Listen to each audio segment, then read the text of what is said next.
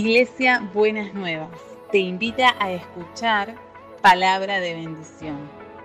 Escúchanos en www.buenasnuevas.org.ar. Estoy aquí. Y hoy queremos, en este breve mensaje, pedir, Señor, manifiesta tu gloria en la iglesia. El tema en esta mañana es una iglesia gloriosa. Ya desde el Antiguo Testamento aparece esto de la gloria de Dios, que significa la presencia del Señor, su revelación plena, su plenitud, todo lo que Dios es, Dios mismo. Cuando encontramos allí en las Escrituras que viene la presencia de Dios, está hablando de algo que se muestra, que impacta, que se revela de tal manera que lo llena absolutamente todo con la presencia de Dios. Allí en Éxodo 24, capítulo 24, versículos 12, 15 y 18 dice, el Señor le dijo a Moisés, sube a encontrarte conmigo en el monte y quédate allí. Voy a dar las tablas de la ley y los mandamientos que he escrito para guiarlos en la vida. En cuanto Moisés subió, una nube cubrió el monte y la gloria del Señor se posó sobre el Sinaí. Seis días la nube cubrió el monte. Al séptimo día, desde el interior de la nube, el Señor llamó a Moisés. A los ojos de los israelitas, la gloria del Señor en la cumbre del monte parecía un fuego consumidor. Moisés se internó en la nube y subió al monte y allí permaneció cuarenta días y cuarenta noches. Sea, la gloria del Señor había descendido a ese lugar y es con Moisés. Dice el texto que leímos que Dios llama a Moisés y le dice, vení, vamos para el monte. Y allí el Señor se revela de tal manera que una nube cubre todo aquel lugar y Moisés tiene una experiencia gloriosa que marcó definitivamente toda su vida. Y tenemos distintos momentos en la palabra de Dios en el Antiguo Testamento que nos habla de esta gloria del Señor llenándolo absolutamente todo. Por ejemplo, allí en Primera de Reyes, capítulo 8, verso 11, cuando dice que por causa de la nube los sacerdotes no pudieron celebrar el culto pues la gloria del Señor había llenado el templo. Vemos entonces experiencias verdaderamente gloriosas de plenitud de Dios, de presencia de Dios, cada vez que aparecía allí la gloria del Señor. Pero estamos orando, Señor, queremos una iglesia llena de tu gloria, una iglesia gloriosa. Y es que cuando viene Jesús, esta gloria del Señor no queda encerrada en un pueblo, no queda encerrada en una cultura, no queda encerrada ni siquiera en el templo, como ocurría en el Antiguo Testamento, que la gloria llenaba todo el templo, todo el lugar donde estaban. Ahora la gloria del Señor se hace presente a través de Jesucristo. Dice allí en Juan capítulo 1, verso 4, el verbo se hizo carnes y habitó entre nosotros y hemos contemplado su gloria. La gloria que corresponde al Hijo unigénito del Padre, lleno de gracia y de verdad. La gloria se hace presente en Jesucristo y no queda atrapada en ningún lugar, sino en la misma persona de Jesús. Allí en 2 Corintios, y nos vamos acercando a lo que queremos subrayar en esta mañana, aparece la gloria de Dios en contraste con lo que había ocurrido allí con Moisés. En otras palabras, encontramos ahora que esa gloria revelada de Dios, la presencia manifiesta de Dios, que llenaba absolutamente el monte donde había estado Moisés, que lo marcó en su vida para siempre, que es una experiencia que recogemos en la escritura y cuando la miramos decimos qué tremendo momento que vivió Moisés allí en ese monte lleno de la gloria de Dios. Y más de uno quisiéramos anotarnos y decirnos, Señor, a ver, dame por lo menos una experiencia de ese tipo en algún momento, porque la verdad que aparece allí algo verdaderamente alucinante. Este hombre recibiendo de las manos de Dios las leyes de Dios, los mandamientos, las órdenes de Dios, la voluntad de Dios y esa experiencia marcando su vida. Pero hay aquí que Pablo nos dice algo mucho más profundo y mucho más grande de lo que significa la gloria de Dios para nosotros hoy. Y vamos a leer allí en 2 Corintios capítulo 3.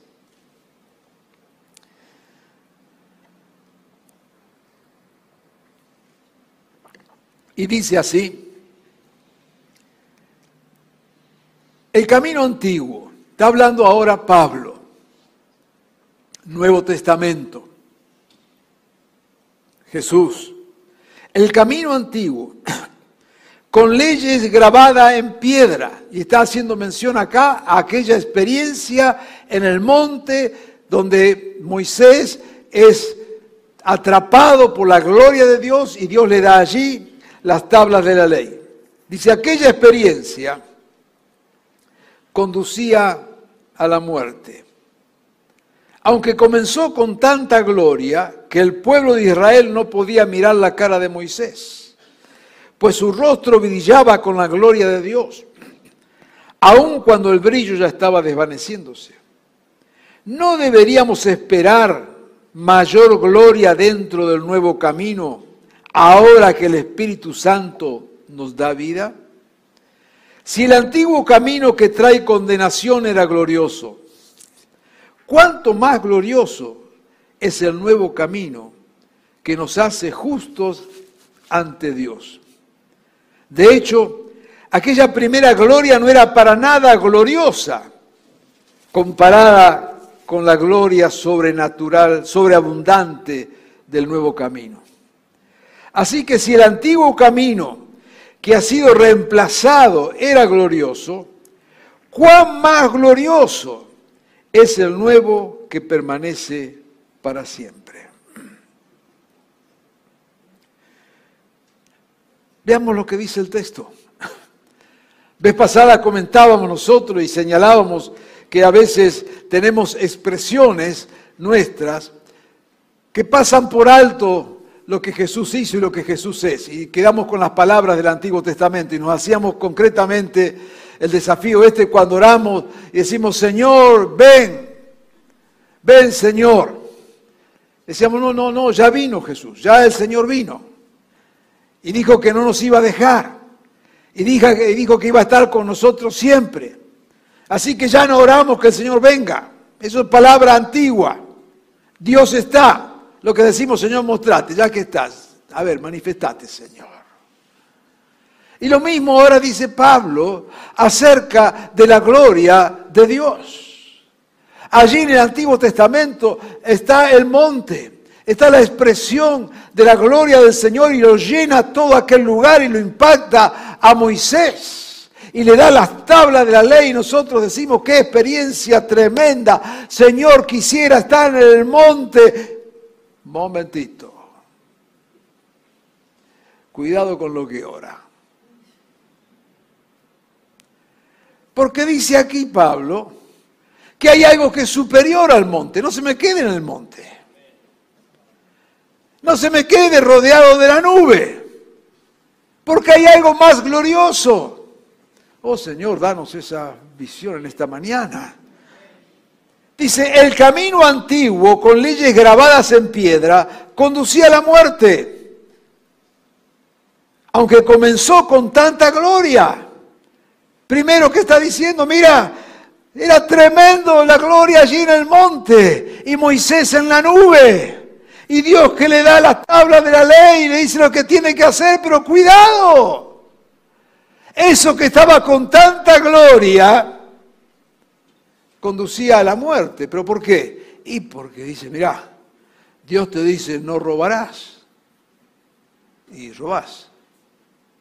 Y no cometerás adulterio. Y adulterás.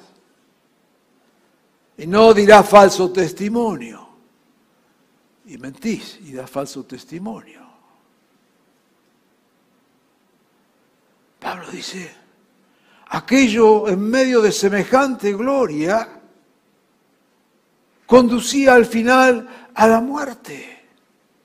Y no porque Dios quería matarnos, pero era esa parte de la revelación. Cuando dice allí, ¿no es cierto? Si cumplís con todas estas palabras vivirás y si no cumplís morirás. Y la ley no nos da un plan B, no nos da escapatoria. Así que cuando bajamos del monte de semejante gloria estamos condenados a muerte porque la ley no... Cuando dice que no mintamos es no mentir, no mentir un poquito. Cuando dice que no cometamos adulterio es no cometer adulterio.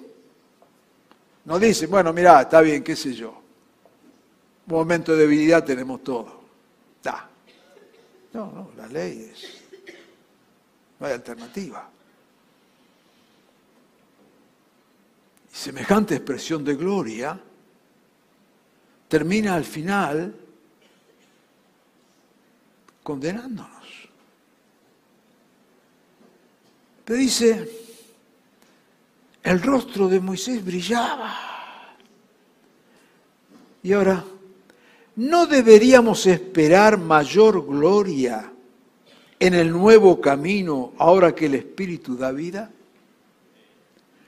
Nos está ofreciendo no la gloria del monte, nos está ofreciendo una mayor gloria en la vida que el Espíritu nos da en la vida nueva en Cristo. Amado, bajad del monte, bajad de la nube y viví la vida plena en Cristo que dice la palabra de Dios es de una gloria superior. Si querés una gloria inferior, si querés una gloria más chiquita, andate al monte. Subite al monte, rodeate de las nubes, viví en la estratosfera pensando que está lleno de la gloria. Tengo una mala noticia, esa gloria es nada. Porque la gloria verdadera es la que podés vivir lleno de Cristo día a día a través de la obra de su Espíritu Santo, dándonos el plan B, que es Jesús. Esto es lo que está diciendo aquí el apóstol.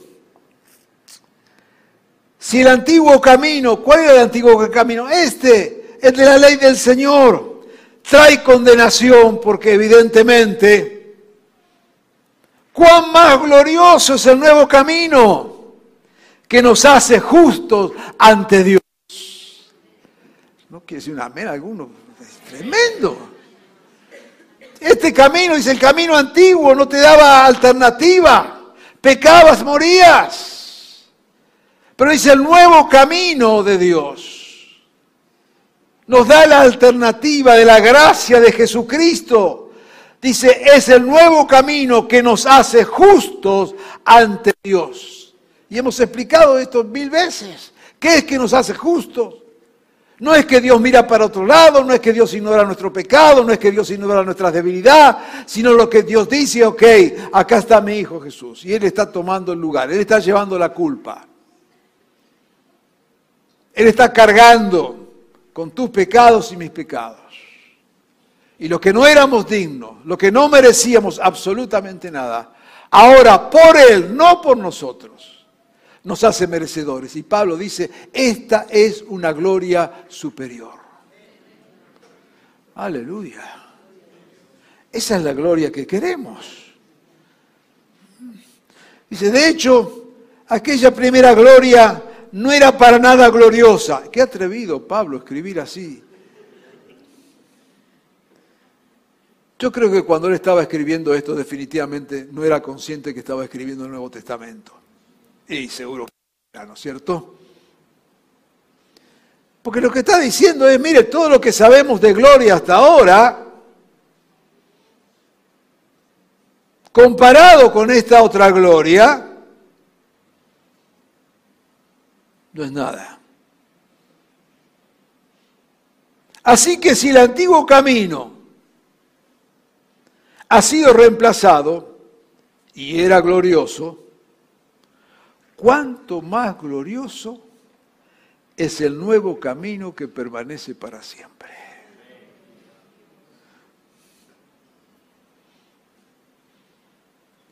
En el antiguo camino decía, todos hemos pecado. Romanos 3, 21 lo dice. Aparte de la ley, se ha manifestado ahora Jesús, la justicia por medio de la fe. Esto, ¿no? Que Él toma nuestro lugar.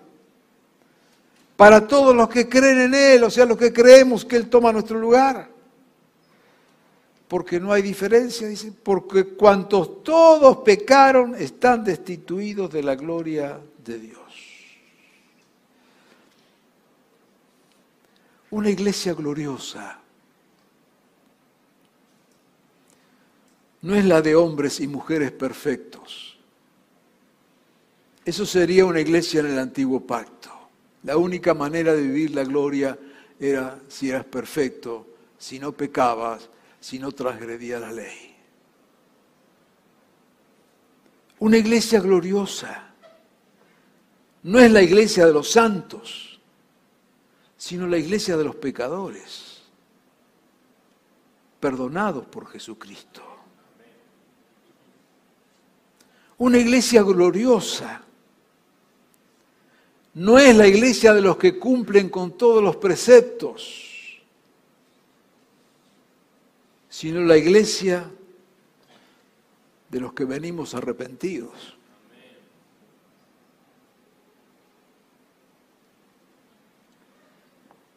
Una iglesia gloriosa. No es iglesia de santos, sino de los que buscamos la santidad.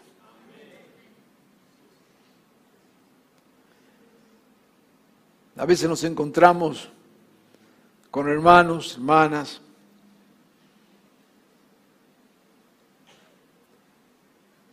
que decimos, mira, hace mucho que no te veo, ¿cómo andás?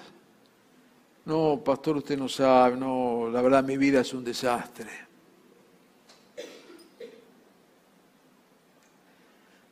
Y como no quiero ser careta, entonces mejor no voy hasta que arregle todo. No entendiste nada. No entendiste nada. Este no es el lugar para los santos. Este es el lugar para los pecadores que venimos a buscar gracia de Dios y gloria de Dios. Acá el tema no es no ser careta, el tema es que si reconoces que estás lejos de Dios, tenés que saber que hay un Dios con brazos abiertos que te está esperando. La gloria de la iglesia santa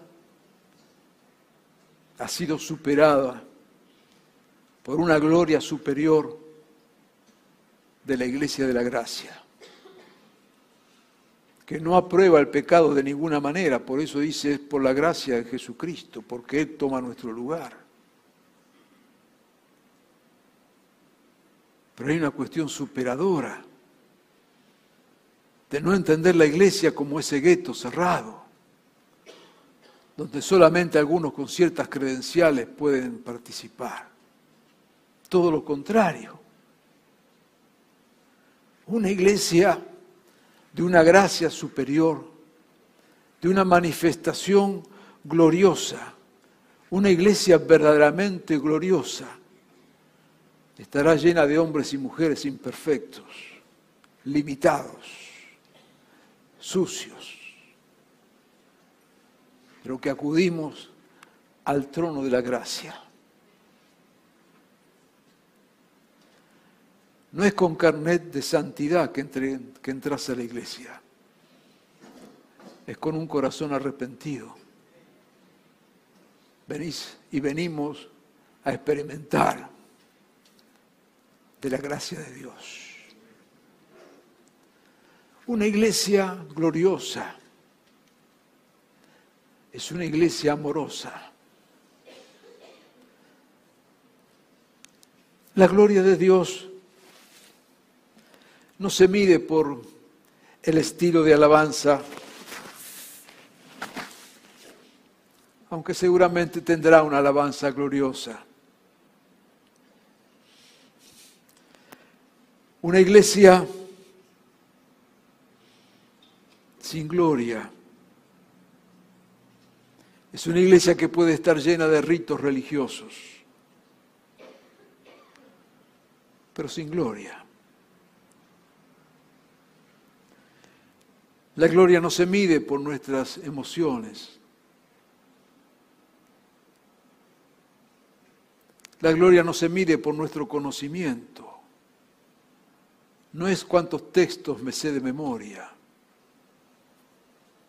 Y hemos dicho desde el principio que nosotros amamos la palabra y la centralidad de la palabra, pero no es nuestro intelecto el que suplanta la gloria. La iglesia no se mide, la gloria en la iglesia no se mide por la dimensión de la estructura de la iglesia. Dios nos ha dado un precioso lugar que tratamos de cuidar y de mantener y de hacerlo con excelencia, porque creemos que la excelencia honra a Dios. Pero la gloria no se mide por la calidad de los servicios que damos.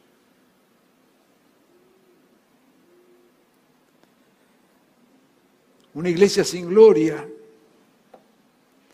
es una iglesia legalista, una iglesia que está más interesada en los programas que en las personas. Una iglesia sin gloria es una iglesia que se ama más a sí misma que a los demás. Una iglesia sin gloria es la que piensa que Jesús vino para bendecir la iglesia y no que vino para en verdad bendecir al mundo que lo amó de tal manera que dio a su Hijo. Mayor gloria es lo que queremos. Decía Pablo en el texto que leímos, ¿no debemos esperar acaso mayor gloria ahora que el Espíritu Santo nos da vida? Si el antiguo camino que trae condenación hubo gloria, cuánto más glorioso es el nuevo camino que nos hace justos ante Dios. Cuán, glorioso es el camino que nos justifica, que nos hace justos. El camino que nos acepta por Jesús. El camino que no nos excluye por Jesús. Señor, danos una iglesia gloriosa de en serio. Una iglesia pedimos en este aniversario y anhelamos de todo corazón una iglesia de mayor gloria. No queremos la gloria del Antiguo Testamento. No queremos la gloria del monte. No queremos la gloria del humo. Queremos la gloria que vino en Jesucristo.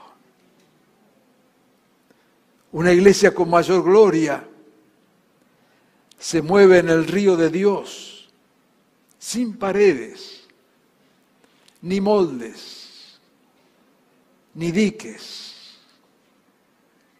Una iglesia que es capaz de dejar que Dios haga lo que Él quiere hacer. Una iglesia de mayor gloria es una comunidad de gracia y de perdón. Una iglesia de mayor gloria es una iglesia donde las personas son más importantes que las leyes. ¿O no es acaso que si Dios nos llama a nosotros a ser capaces de perdonar 70 veces 7, ¿De cuántas veces es capaz de perdonar Dios?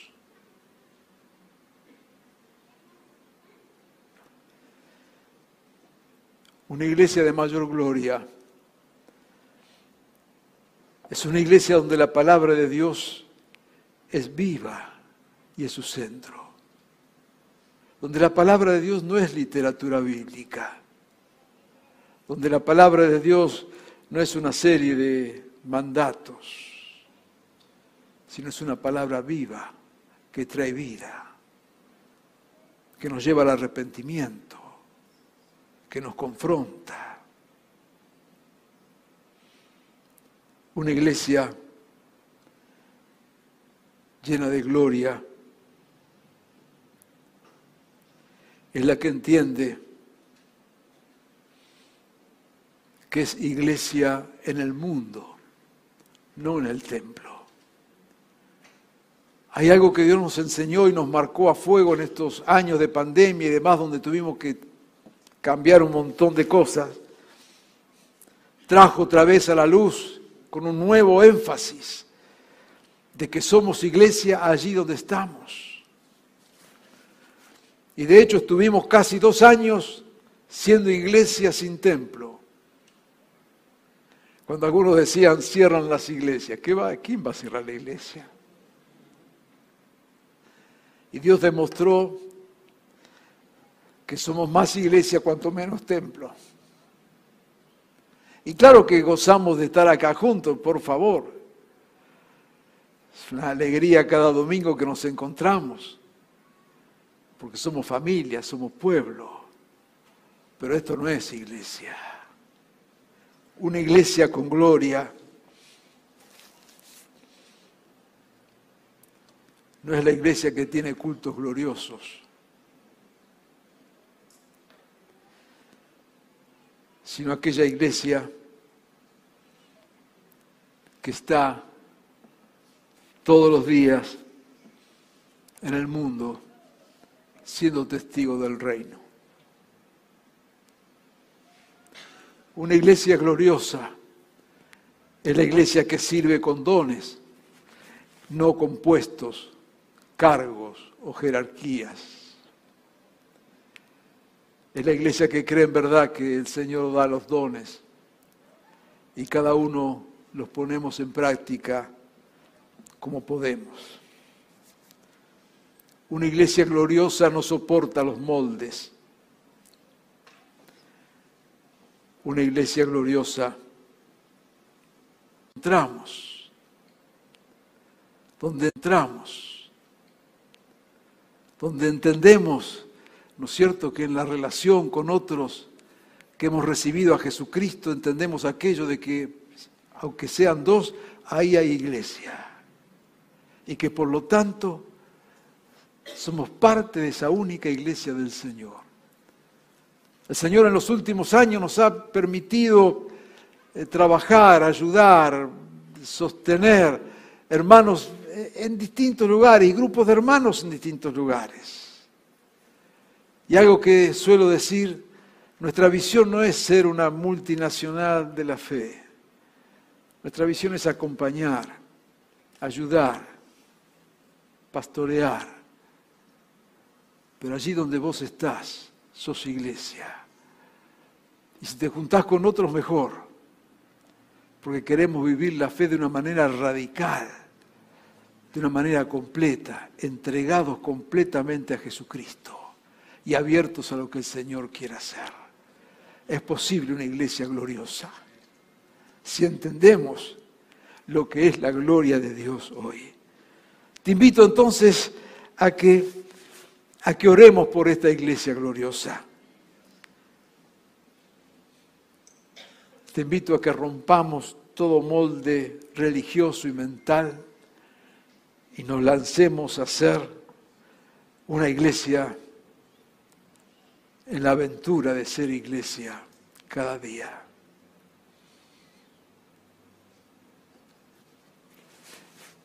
Te invito a que te dejes usar por Dios en la libertad de su espíritu. La iglesia gloriosa, y terminamos, es la iglesia que sigue a Jesús, la que encarna su amor, la iglesia que descansa en su gracia y la iglesia que confía en el poder transformador del Señor. Juan 12, 26 dice, quien quiera servirme debe seguirme. Y donde yo esté, allí también estará mi siervo. A quien me sirva, mi Padre lo honrará. Allá donde estés, seguí a Jesús. No es este el lugar para encontrarnos con Jesús. Mente gloriosa. Queremos invitarte a ser parte de esa iglesia. Y queremos decirte que en esta comunidad de fe, que anhelamos ser una iglesia llena de la gloria del Señor, entendemos que para hacerlo nuestros brazos deben estar abiertos. Que no tenés que encontrar ningún límite dejar que Dios te hable. Y si hay cosas para cambiar en tu vida, deja que Dios te hable. Vení, el Señor te está esperando.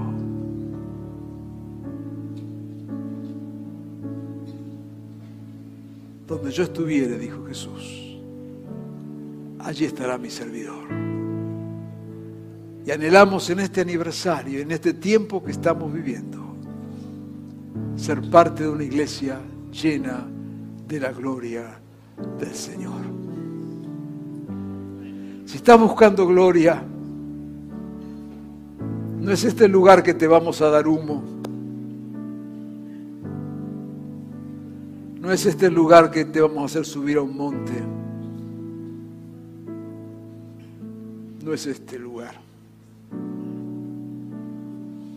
Simplemente, si buscas gloria, este es el lugar donde te decimos, ven y acércate a Jesús. Somos socios en nuestra debilidad. Pero al reconocernos perdonados, al reconocernos salvados, al reconocernos convocados por Jesús, reconocemos que esta gloria, decía Pablo, no queremos cambiarla por la antigua, porque aunque aquella tuvo su gloria, esta gloria de ser iglesia en Jesucristo es superior. Y a esa gloria invitamos y te desafiamos a vivir lleno de la gloria del Señor. Amado Jesús, en este día de celebración nos reencontramos contigo, con tu gloria. En este día de celebración, Señor, anhelamos una iglesia llena de tu gloria. Una iglesia que es capaz de fluir en tu espíritu. Una iglesia que es capaz de meterse en el río de Dios a donde el río de Dios la lleve. Una iglesia que rompe todos los moldes. Una iglesia que amanece cada día dejando ser sorprender por lo que Dios quiere hacer. Señor, queremos ser esa iglesia. Y como hemos estado orando en estos últimos 40 días, hoy reafirmamos nuestro clamor. Señor, manifiesta tu gloria en tu iglesia. De tal manera que donde vos estés, allí estemos nosotros. Gracias Señor por esta preciosa aventura de la fe y gracias por tu gloria en cada uno de nosotros. En tu nombre Jesús. Amén.